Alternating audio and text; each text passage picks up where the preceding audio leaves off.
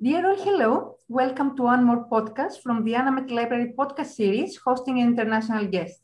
I'm Baske Molle, the head librarian of ANAMED Library, and today my guest is dear Gülçin Kıraç. Missus Kıraç is a renowned Turkish librarian with more than twenty years of experience abroad and an active researcher in topics related to academic and research libraries. Gülçin Hanım, welcome. I'm very happy to meet with you again. Last time we met, uh, it was during the I F L A conference in Athens back in two thousand nineteen. Yes. So it's been a while. Yes. Yes. Merhaba. Merhaba. Merhaba. Günaydın. Uh, uh, good morning, good afternoon, because I am at six p m here in Australia. Correct. Kalimera, Kalispera. Kalispera. Uh, we are very international here, Turkish, very. Australian, Greek. But um, it's so nice, isn't it? I know. I just love international uh, librarianship. It's just beautiful, isn't it? So yeah, thank you very much, Vasi, for asking me. I'm honored. I'm delighted that um, I could I could uh, contribute to this. And I'm thrilled, actually, because it's just so nice to talk to you from Australia. I'm here in the most easterly point of Australia near Byron Bay, which is famous for its uh, surf beaches. Oh, wow. Okay. You made me jealous now, Gülçin Hanım. Uh, maybe we can, I can visit one day. I hope so. You're welcome. Uh, and, and so, as, I, as you said, I'm Gülçin Kıraç. I'm a Turkish-Australian librarian, and uh, I'm currently based in Australia, but I, if it wasn't for COVID, I'd be in Turkey right now for summer holidays, because this is, it's cold here now, it's winter. So, we're, uh, we're in the heart of the summer here, and as you know, it's getting very hot in Istanbul, so um, a, a big a gap. Uh, geographical gap and temper temperature gap. Yes. Yes.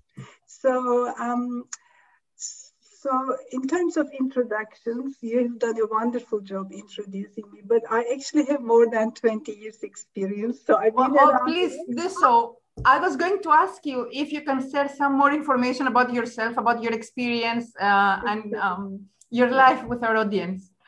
Okay, so I, I, I did my postgraduate degree here in Australia at Queensland University of Technology. I graduated in nineteen seventy-seven in library science.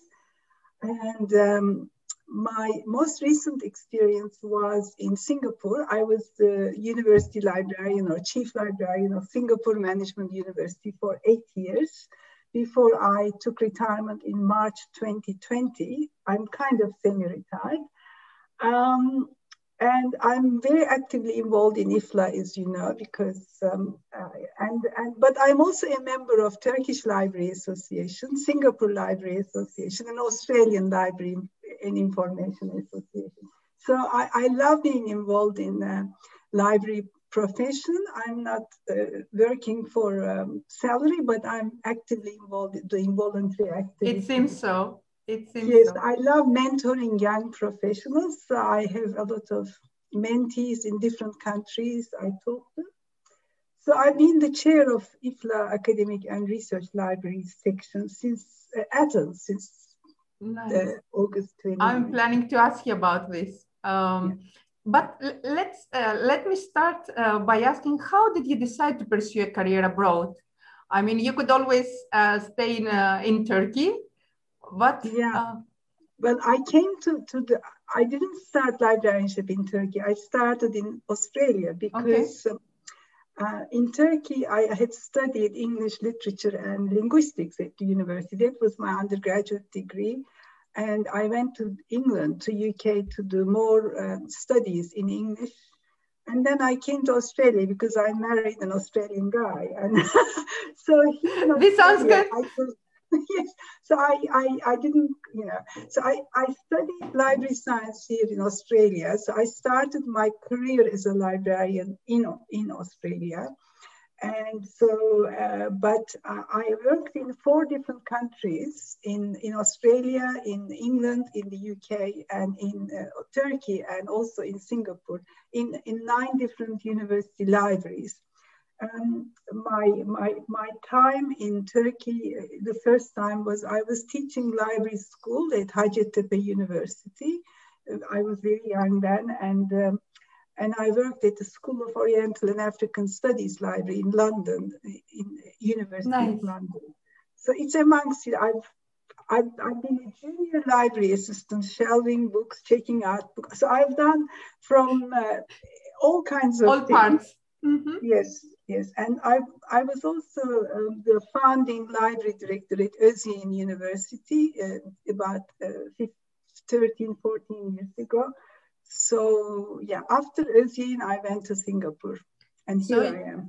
So you're the, the perfect person uh, to ask how important, or maybe beneficial, if I can use another word, is for a professional to have international working experience. Well, to, to, to, the short answer for that is that I, I don't know anything else. I've always worked internationally. But I have always encouraged uh, my colleagues um, to, to, to go to straight, you know, to, to, to broaden their horizons. And there are many opportunities. I mean, you're a very good example of that, Basia. I think, I think I, I really congratulate you for Thank what you. You're doing. And, and I think that Tuba in Koç is, is very, you know, she has a, a lot of foresight. It's just one, she's such a great leader. It's wonderful. And I, I think that, uh, you know, the fact that you, you are doing it is a really good example. But there's so many opportunities nowadays, like there are secondments, exchanges, and, uh, you know, conferences. And you can study, you know, you can study overseas, but also you can do short courses, you know. Correct. So there's so many opportunities. And I F L A and LIBER and I A T U L, ANKOS is a wonderful example because ANKOS um, op creates opportunities for people mm-hmm. to do international work. So it doesn't matter which international work, as long as you do some something. It's very you, important. You, you're right. The, the important thing is to have this international interaction, this yeah. uh, um, new perspective, as you mentioned, yeah. and broaden our horizons. This yeah. is also very exactly. important. Exactly. So an exciting story you would like to share with us uh, from many of the countries or the libraries you have worked at? I'm sure yes. you have many. I have many, but I'll just share one because it kind of Ex exemplifies the, the relationship librarians must build with the external community to help their libraries and also their, um, their institution. So this is a story soon after my arrival in Singapore as the new university librarian at Singapore Management University. I realized that one of the most important projects I had to undertake was the building of the new law library. It's a new building and it's part of the new law building. It's next to the Fort Canning Park, which is a beautiful location. And the new law library was to be named after Madame Kwa Geok Choo, who was a lawyer herself. And she was the late wife of late Lee Kuan Yew, the founding father of Singapore. And also she was, she's the, she was the mother of the current Prime Minister of Singapore. So we were honored that, you know, we had this uh, Mm-hmm. privilege. And I was uh, invited to a dinner at the Istana, which is the presidential palace of Singapore. And it was to thank the donors for fundraising for the law library. And the, the dinner was attended by the president of Singapore, the prime minister, the family of Lee Kuan Yew. And it was just an amazing special dinner where um, you know, there were some really wonderful speeches about Madame Kwa Geok Choo, who was a prominent lawyer. And um, I was just so touched that they recognized a librarian to be invited to this special dinner. And I was very fortunate that I was able to make contact with people who then came to visit the library when the library building was finished, because it's a, it's a, it's a beautiful building. It's got a glass dome in the shape of a pearl. And the reason is because uh, the Mandarin word, the Chinese word in Madame Kwa Geok Choo's name, it means pearl. Oh. And so we then uh, created a beautiful corner in the law library to, to commemorate Madame Kwa Geok Choo. And we had so many international dignitaries to come and see this beautiful architecture and building. So this is my story. It illustrates how important it is for the library to be recognized as an integral part of the university's fundraising, uh, promotion, and uh, you know, marketing, branding activity. So I hope this helps. Uh, very exciting story. Um, and it uh, perfectly aligns with the question I was planning to ask you. Um, so you mentioned this amazing glass building and how, um, how important is this connection between the library or the librarianship as a, as a field with the community. So it is very clear that libraries are multifaceted organizations and they yes. create an effect on users through different channels. Um, yes. One of these that sometimes we uh, overlook is the actual library space. So how important is it to create a welcoming, agile space for users? And yes. is there an interaction between the library space and the users, like uh, a strong connection? Yes, well, that's a great question. Thank you for asking. Um, may I uh, respond to this question with a little bit of an explanation, if you don't mind? Of course, because, of course. Um, I assume that you are alluding to the physical library space here, but I always think of physical and virtual library spaces as a continuum. They are integrated to each other, mm-hmm. and they should always be considered as a whole, not two separate things. So if you look at other spaces like airports and shopping malls and hospitals, entertainment venues, educational venues, people interact with those physical spaces, but they also interact with them virtually, you know, like they look at, uh, you know, where shall I go and what kind of products I have.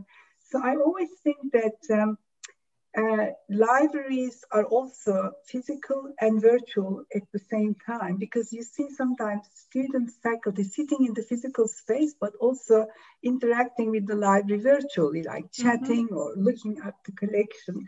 So we need to make sure that we take the user experience, user behavior, and user interactions in both the physical and the virtual spaces into account when we are planning and designing the spaces.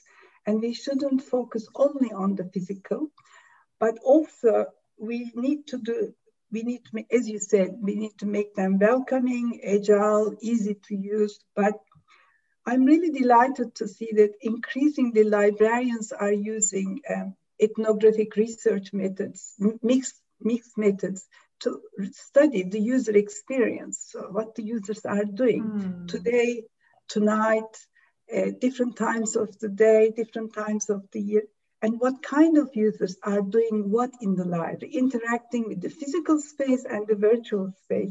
So it's really important that we get out of our comfort spaces, out, out of our offices, and just interact with them, ask them questions, and don't impose our own ideas, but listen to them. And continually uh, respond to the changing needs of the users in such a way that, as you said, the spaces are flexible to change and adapt. You know, so you can make spaces, for example, quiet at exam time because they don't want noise. But when it is in the beginning of the term, they want to interact with each other. So these are all very important. And also, I don't believe in one size fits thing. You know, you've got to create spaces for different groups and different kinds of behaviors. So we need to make sure, for example, we have spaces for PhD students, postgraduate students, undergraduate students. So, and there needs to be a lot of collaboration between the librarians, the architects, the campus facilities managers, students, faculty too, in planning and designing so that the users own the space. They say, that's my space because I collaborated in the design of it. So it's not imposed on them, you know. There's a very famous Irish, Irish journalist, his name is Fintan O'Toole. He writes in the Irish Times. And, and I often use this um, quote from him. He said, "The library is a place that has no agenda other than allowing people to invent their own agendas." So we need to make sure that people feel comfortable enough to do, to create their own agendas, whether it's research, collaboration, project work. So I love that. I'm sorry, I gave you a very long answer, no, but you know how passionate I am. You did very well, actually. And um, why? Because you really presented the, the situation as it is. I totally agree with you. And I will um, keep these two concepts you mentioned. Um, the, um, the comfort zone, which is something very bad at some point. It, uh, yeah. it relaxes us so much. Uh, because we are used to uh, like um, our norms, our routine, that we forget that we have to move forward. And yes. on the other side, um, you also mentioned one uh, size fits everything, which is again a very negative uh, yes. concept. We have to find a way to, um, to change and uh, be, yes. uh, be fast. And I think the pandemic forced for drastic changes. It yes. emphasized uh, the need for fast reflexes. Yes. And uh, there is this term currently used for uh, library space. It is called space hoteling, yes. which encompasses both the, um, the real space, like the actual physical space, and the digital space of the library. And yeah. there has to be a balance at some point, because uh, smart spaces, either digital spaces or physical ones, uh, create this welcoming atmosphere and bring yes. more people into the library. Yes. Uh, and I am sure you agree with this. Uh, I mean, judging from your answer before. Yeah. Yeah. Well, I, I had not heard of the term space hoteling, hoteling but um, I think we're talking about similar things in that, um, uh, you know, there's this trend now for people to collaborate and innovate, connect, work, live, have yes. fun. In yes. these spaces, and they are, they are often um, uh, looked at as living and working and having fun kind of spaces, like gyms and cafes and all of that, and um, hanging out, connecting with each other and collaborating, because it creates creativity and innovation as well. So, um, but but with the pandemic, of course, with the working from home thing, and that kind of changed a lot of things all of a sudden overnight. Yes, yes. And uh, so all these years we have been creating these open collaborative spaces in our libraries, like Learning Commons, open twenty-four seven. And overnight, we, because we must create um, spaces which have provide social distancing, hygiene, you know, it must comply with the regulations. So we had to change all of that. And we had to regulate who can come into the library and how many people can be. So that is um, going to be very interesting over the next, you know, uh, while, because pandemic is still here. And we still have to comply with the social distancing. And a lot of libraries are now putting those collaborative furnitures away in storage or, you know, common use to create these new kinds of spaces. But the virtual space use is just going through the roof, you know, and, yes, uh, right. and, and, and it's just, that just shows how wonderful it is that um, pandemic has actually created opportunities for us to showcase uh, the offerings that libraries have more and more, and and and and it's been actually a, a silver lining in in the business, you know. Yes, yes, and we, we shouldn't forget that we are not um, totally uh, we are not disconnected from the community. We are part of the academic community. All yes. buildings, the physical buildings, are located within the campus, and yes. of course there are branches, but uh, there is a connection. And yeah. our decisions, smart ones, I hope, should be yeah. aligned with the community's needs, the wishes, yes. the changes also. Yes, uh, absolutely. I mean, you just you just said it beautifully.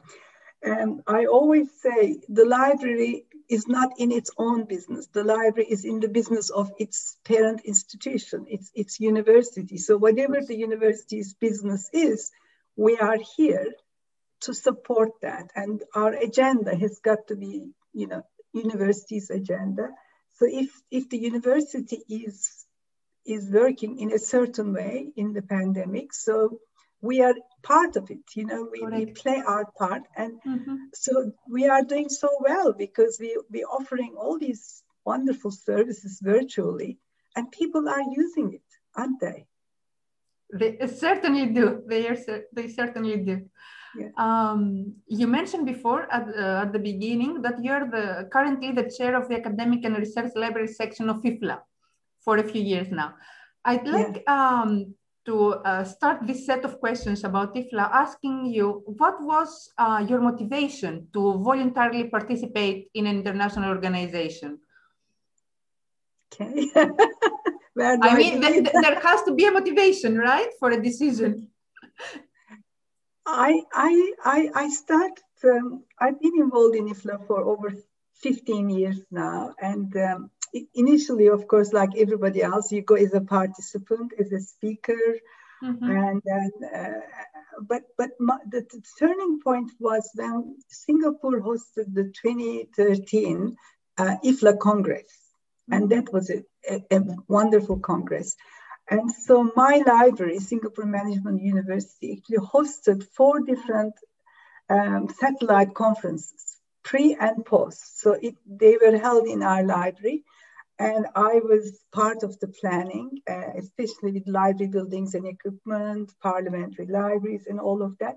So that kind of um, brought me a lot closer to the standing committee. So I was very fortunate to be invited by my colleagues Uh, to join uh, A R L, and I was elected, and then um, I I did some work and I enjoy it. I mean, I just I just love being part of an international professional organization, interacting with people from Africa, from Asia, from all kinds of parts of the world. And so, and I work with some wonderful people. I mean, the members of our committee are so diverse, incredibly committed and dedicated. Um, and I'm delighted to share with you that I've just been elected again for another term. Oh, congratulations. I'm very happy. Great. For my sins, I think, because, you know, it's, it's a lot of work because people know I'm kind of retired, so she can do it, you know. There's plenty of time. I don't mind. I mean, it's, I'm, I'm very happy to work with people collaboratively because everybody does work. Everybody, you know, everybody does things and, and we work collaboratively. Yeah. I think this is what distinguishes the voluntary participation from the actual work, because you are willing to, like ev everyone who participates voluntarily, they are willing to um, invest their time, their energy, their knowledge, yeah. their experience yeah. um, on their free time, right? Yeah. And uh, we had a similar discussion with um, other international speakers in our podcast, and uh, they all shared more or less the same opinion like you, how important it is to interact with uh, international, um, yes. uh, with an international yes. group of people, how yes. beneficial for their own sake, but also bringing back their knowledge yes. uh, to their yeah. uh, home institution, yeah. to their colleagues, even in their country. Yeah. So yeah. yes, yeah. it is important uh, in many yeah. aspects. Yeah. And uh, for our audience to, to understand a bit better of, uh, of I F L A's uh, specific section, can you please present a bit the purpose of, um, of yeah. it, the, the mission or some key activities? Sure. Um, Academic and Research Library section of I F L A is one of the many sections, of course. Mm-hmm. And, and uh, our main concern is that we are an international forum for everyone, anyone concerned in academic and research libraries globally.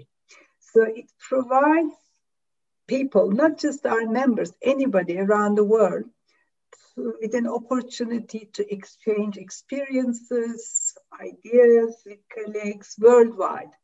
And it's a vehicle for collaborative action. We get together and we have an action plan every year for what we're going to do. Then we plan those activities and we share all the jobs. So, so cooperation, collaboration, exchange, promotion, and support of the role of libraries as core institutions, that's our main activity. So if you want me to tell you about key activities, what we do, for example, we have a- Just an example, yes.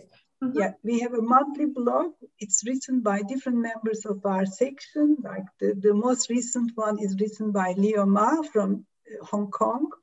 And the one before that was by Liz State from Uganda. And we have webinars. Our most recent webinar was on digital preservation. Mm-hmm. And we're going to have another one in September on uh, disaster management, like fires and so on. We offer travel grants to people from uh, Latin America, Africa, and Asia, and it's sponsored by SAGE and Ex Libris. So every year we have at least three people to attend the Congress. And this year we chose four, and they're going to attend the virtual Congress. Nice. And we have a hot topic se session during the Congress uh, every year. And the hot topics is a very short and sharp session where people speak very little, and there's a lot of discussion, you know, really on hot topics. Like this year, the topic is uh, libraries, resilience, commitment, and innovation. And we have five excellent speakers from around the world, from China, from um, Africa, and so on. And it's on the nineteenth of August. So in a nutshell, that's what we're doing. Yeah, uh, you're very active, and uh, it's nice you have covered different aspects. So um, it is very inclusive. This is very nice. Uh, and I took my note for the next webinar. Uh, Good. Yeah. I think you just touched on a very important word, in inclusivity, inclusive and diverse. That is really the crux of the matter, because we've got to make sure we have people from different parts of the world. And they all have opportunities to participate. It can't be just English-speaking people or Western yes. people, or you know, it's got to be inclusive. Yeah, this is nice.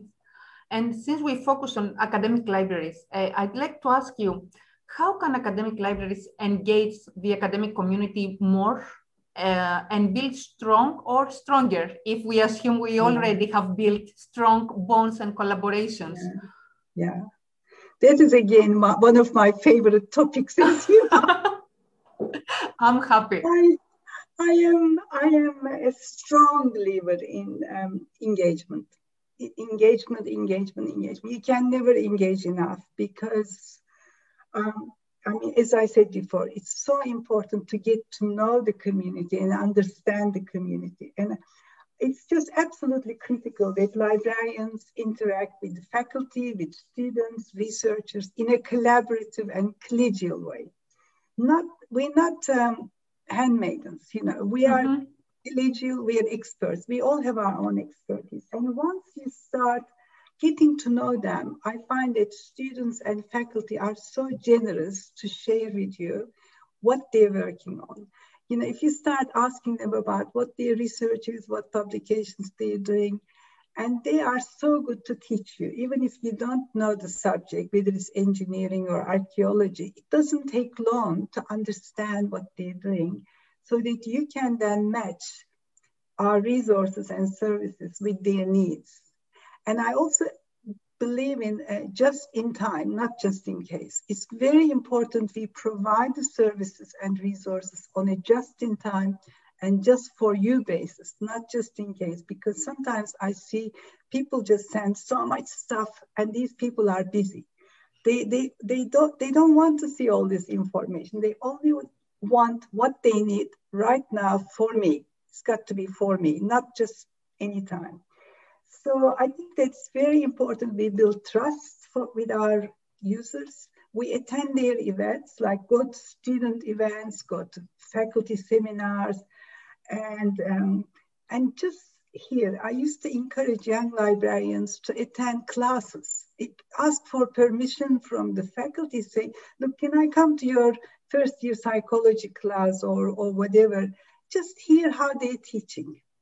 And when you're there, then students get to know you anyway. And, and most faculty are flattered that you want to their class. You want to go to their class. You're right. You're right.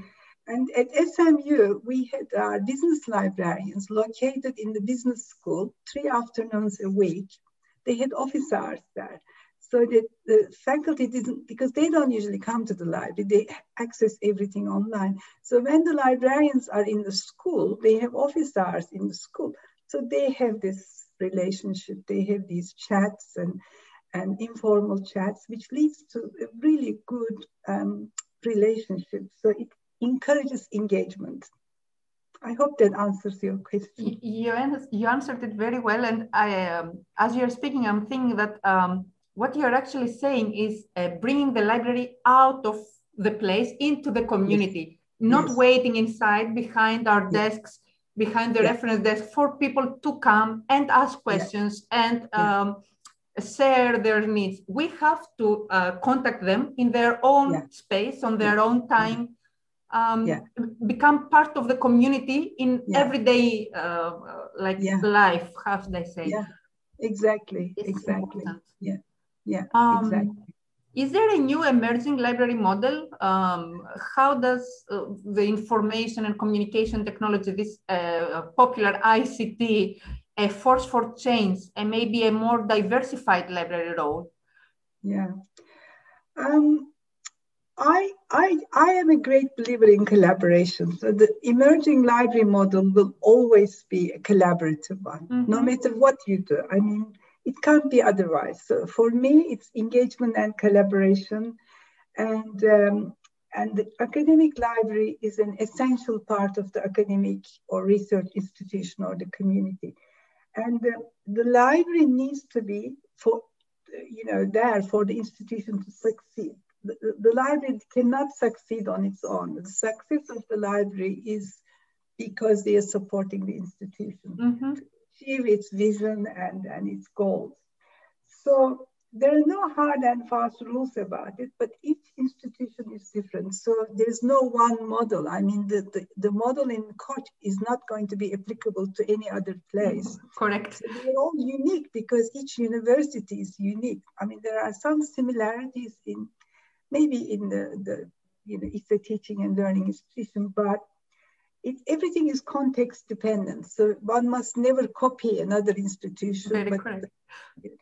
So I just think that I C T is very important for libraries. It's critical, but it's there as a tool, as a facilitator. Mm-hmm. And I don't believe in I C T being for the sake of I C T. And it, so I C T is there for us to provide Uh, seamless access to our resources or to make our jobs a lot easier or our operations much, much, much more smooth so that we can then put our resources into the services mm-hmm. rather than, you know, the back operations. So as we take on new roles like open science, open scholarship, uh, data curation, data management.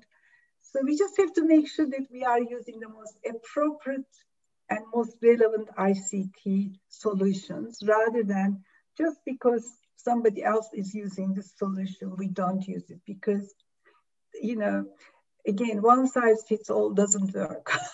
So yes. it's got to be, you know, yes. suitable for us. But I am also a great believer in, as I said, collaboration with, for example, the I T department of the university, very important, and the finance department, mm-hmm. campus infrastructure, um, human resources. So those relationships that we build with those departments, they really make our lives so much easier, and we work together, you know, we help each other. So don't, don't forget those people like the head of the I T and head of the campus facilities. There's no point in reinventing the wheel and have our own I T because they already have the infrastructure, you know? Yes. We just have to have good relationships. Yes.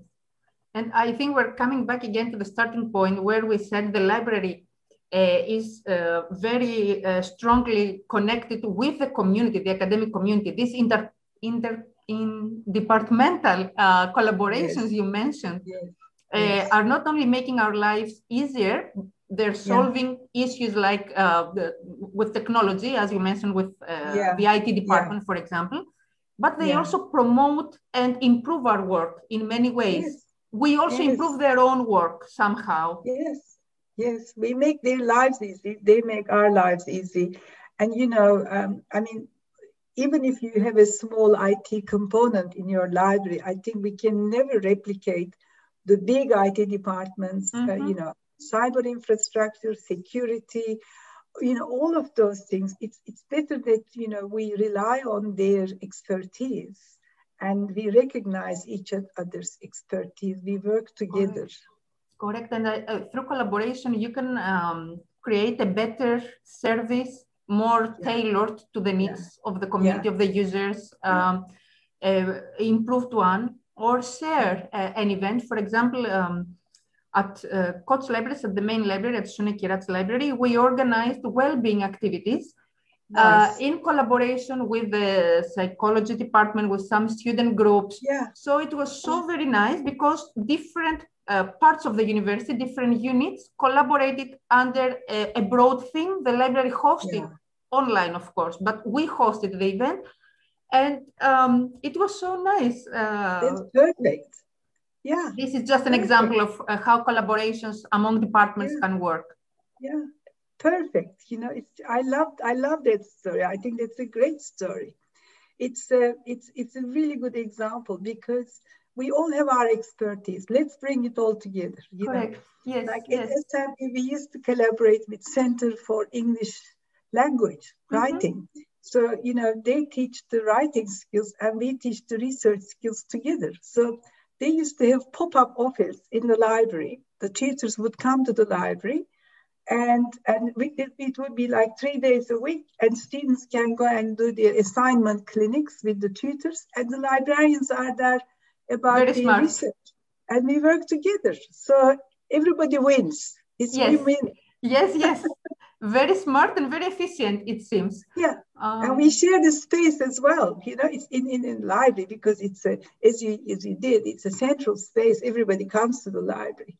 Mm-hmm. They don't have to go looking for an office space somewhere else.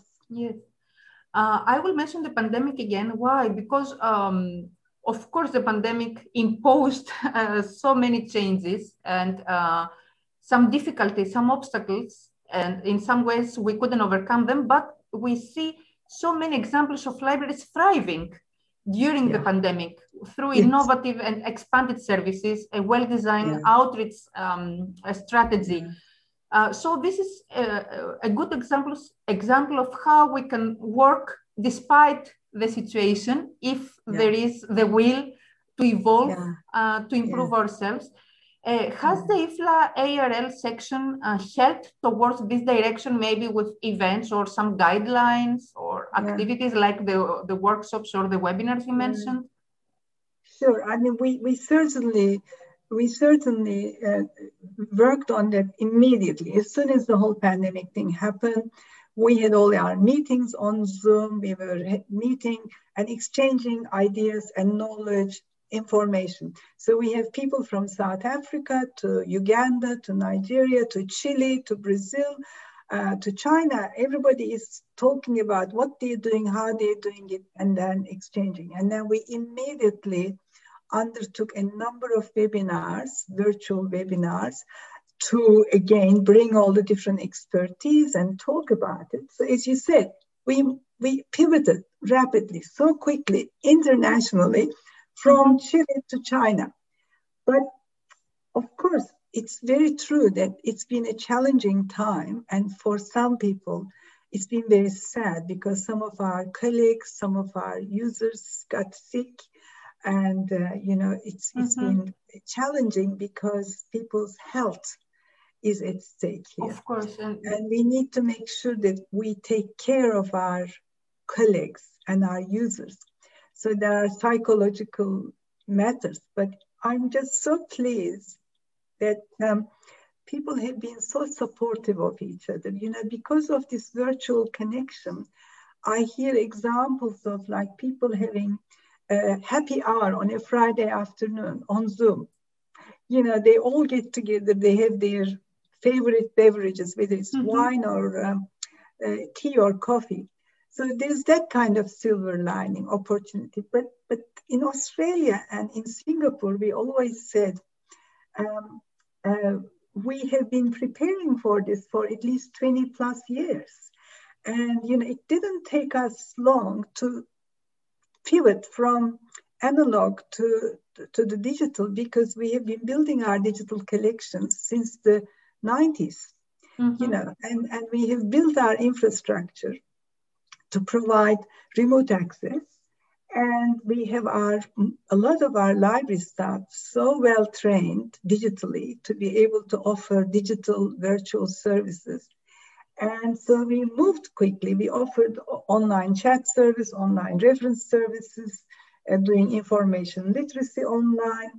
So we've been preparing for it for a long time. And Australian librarians always say, we never closed our libraries. The physical library may be closed, but it's been open. You know, everybody is working so hard. Of course. And uh, so the, the, the, as, the, as soon as the pandemic hit, the new norm became all virtual, and also there has been such incredibly innovative solutions like curbside pickup, you know, uh, and librarians collaborating with each other across the whole country. I know in Turkey they did that, very good collaboration. So yeah, we have been very, very collaborative, and I think that it's also been a really good opportunity for us to demonstrate to our campus administrators that the library is not just about the physical building, you know, mm-hmm. because a lot of people used to think, oh, the library is just about shelves of books and physical building. Well, it's not. And you can show how well the physical, uh, the virtual uh, services have been used. So it's, it's actually been an opportunity for us to advocate for advocacy, for, um, you know, showing that we are no different from the others because the faculty and the students need us, you know. Of course. And but uh, they are using some of the opportunities, but of course we mustn't forget the sad stories too. Yes, you're right. There are so many sad stories. Also, colleagues who have lost their jobs uh, yes. in many yes. countries. Um, yes. Uh, but I think the, um, the optimistic side here is that um, uh, technology really supported us. Uh, yes. In the pandemic, imagine if the pandemic had occurred in a time where we wouldn't have yes. such advanced yes. technological yes. tools, uh, yes. how would we be able to communicate, yeah. to connect, yeah. to support yeah. our users, to provide yeah. services? Even yeah. this happy hour you mentioned, that wouldn't be yeah. possible with strict yes. lockdowns. I and I know everyone has this Zoom fatigue. Sometimes it's a, a bit tiring to be uh, in front of your screen yeah. for so many yeah. hours. But on the other hand, you have a motivation to continue because you have the tools yeah. and you can yeah. continue your work. And as you yeah. said, uh, promote your role yeah. in the educational um, yeah. Yeah. field. This exactly. is important. Exactly. I mean, I know um, my colleagues say, look, before it was so hard to have an appointment with faculty because everybody is running from one yeah, meeting to another.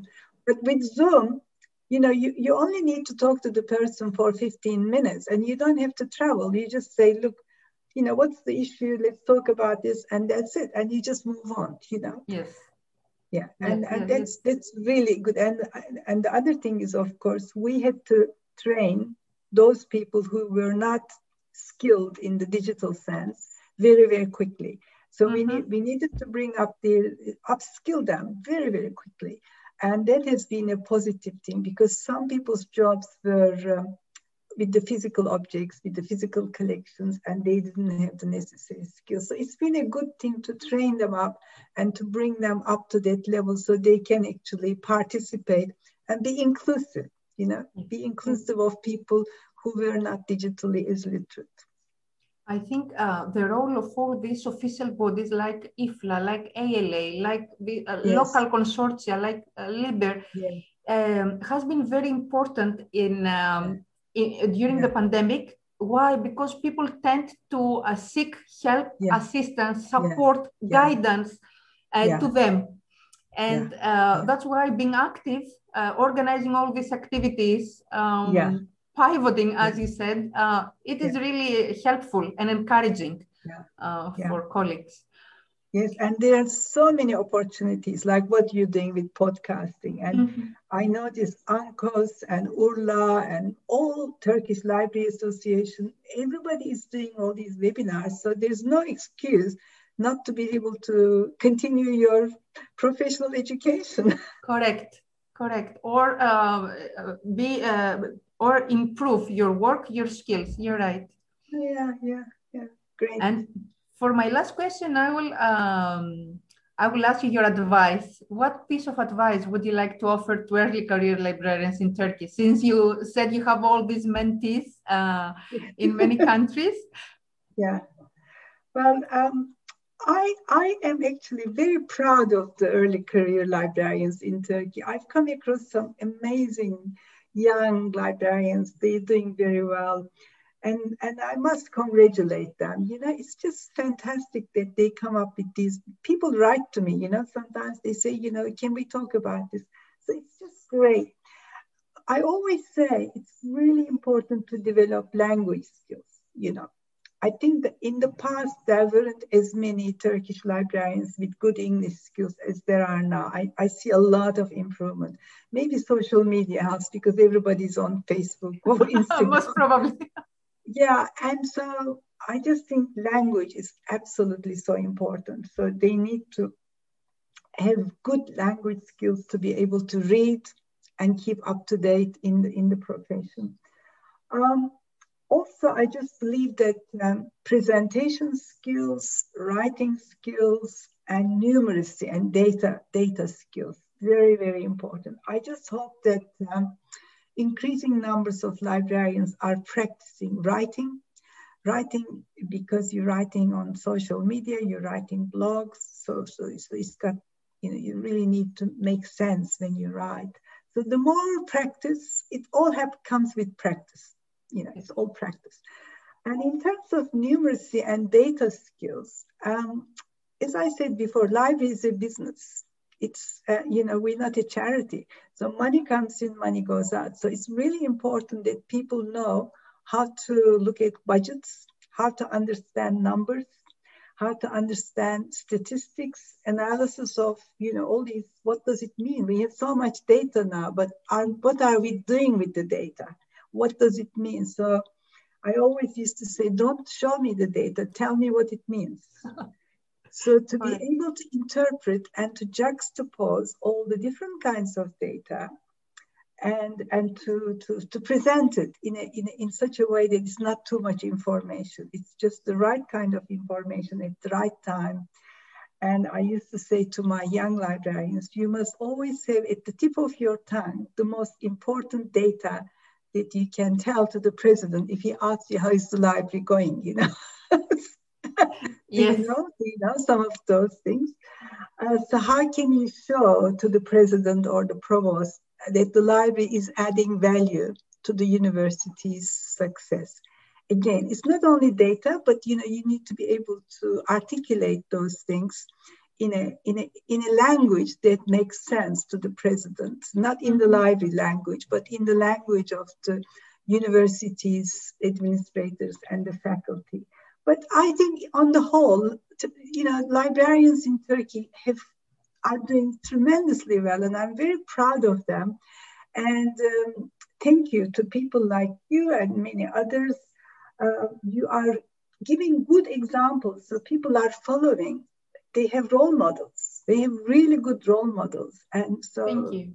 Yeah, I have, I have great hopes for the future. I keep this as a last remark. That was a great piece of advice and uh, very, um, how should I say, modern advice, very current, not an old fashioned uh, advice. So I am sure it's very useful. Um, yes. That was a very enjoyable discussion with you, and most importantly, a very informative one. And I'm sure our audience uh, will agree with me. Thank you very Thank much. You. It was Teşekkür great having ederim. you here.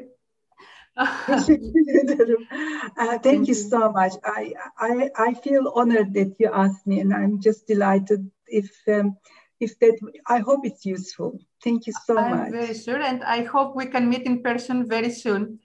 I hope so too. I can't wait to come to Turkey and Athens. I can't wait to go to Turkey and Greece. My please two let me know. Countries. Görüşürüz Gülçin Hanım. Görüşürüz. Allah'a ısmarladık. And kalispera. Kalispera to you too. And thank you all for joining us in one more podcast. Until the next one. Thank you. Bye-bye.